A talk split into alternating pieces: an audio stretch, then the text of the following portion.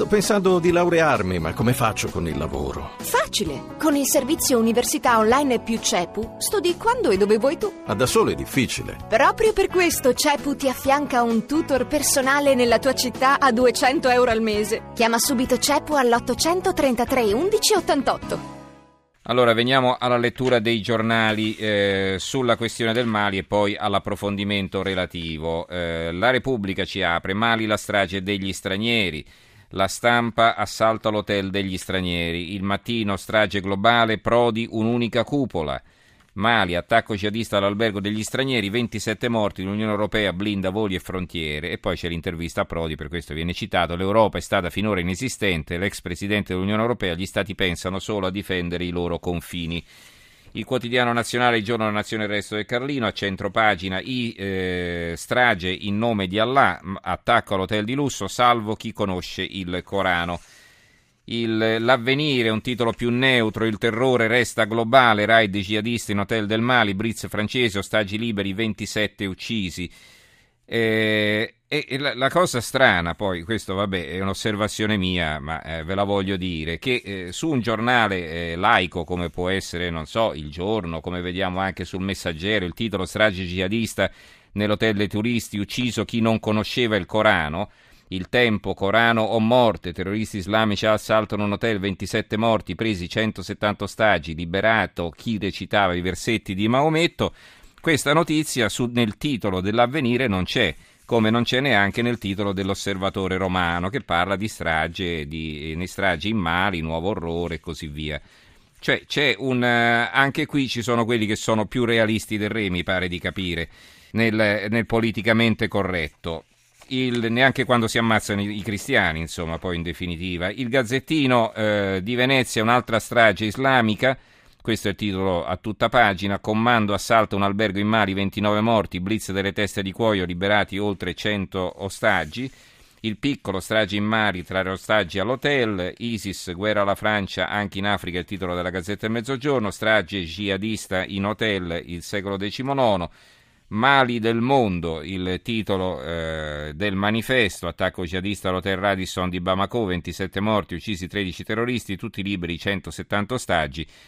Parigi e il gruppo qaedista Mokhtar Bel Mokhtar in Francia dopo gli attentati del premier ansiogeno Valls, 3.000 poliziotti in più, 1.500 nella capitale, appello a vivere del mondo della cultura il, primo, il premier ansiogeno, perché insomma non si dovrebbero preoccupare in fondo che sono 130 morti in un venerdì, in un venerdì sera tranquillo, no? Eh, perché dobbiamo mettere ansia? Stiamo tranquilli.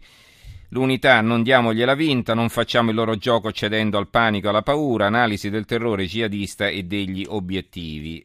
Mali, la strage jihadista nell'hotel francese libero e adesso diteci ancora che l'Islam non c'entra, altra strage in nome di Allah, jihadisti assaltano hotel eh, pieno di occidentali a Bamako e selezionano gli ostaggi, chi sa il Corano si salva, gli altri vengono abbattuti, chi glielo spiega a Toscani, Vauro Crozzi a tutti gli islamisti dei Noantri?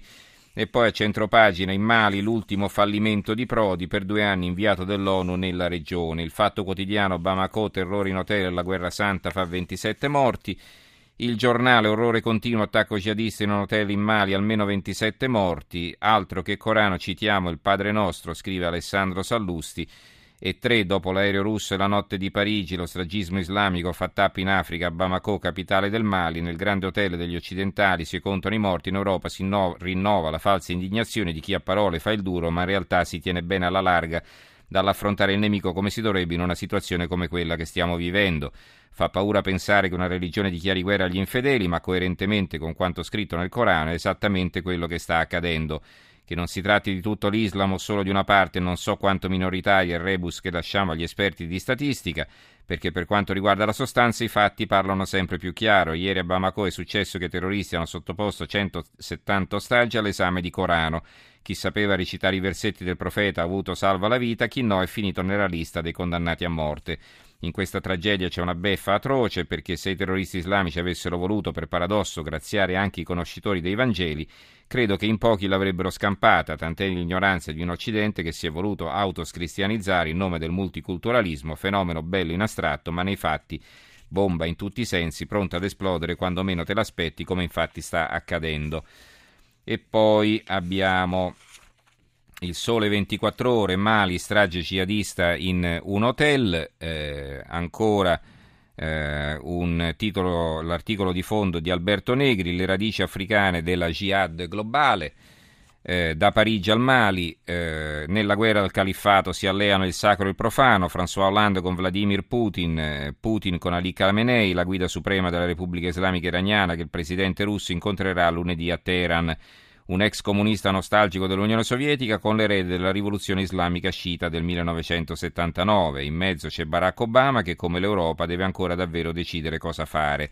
La jihad è sans frontiere, come dimostra l'attacco a Bamako, diretto a colpire la presenza occidentale, ma anche quella delle Nazioni Unite e africana, oltre naturalmente la Francia, che con il suo intervento militare in Mali nel 2013 aprì la guerra all'Europa, dell'Europa contro Al-Qaeda nel Sahel un intervento reso necessario da un altro errore di calcolo. Il bombardamento di Gheddafi avviato da Parigi nel 2011 aveva sprofondato le frontiere della Libia di 1000-2000 km lasciandole senza più un guardiano. La jihad è senza frontiere perché sono letteralmente spariti i confini di interi stati.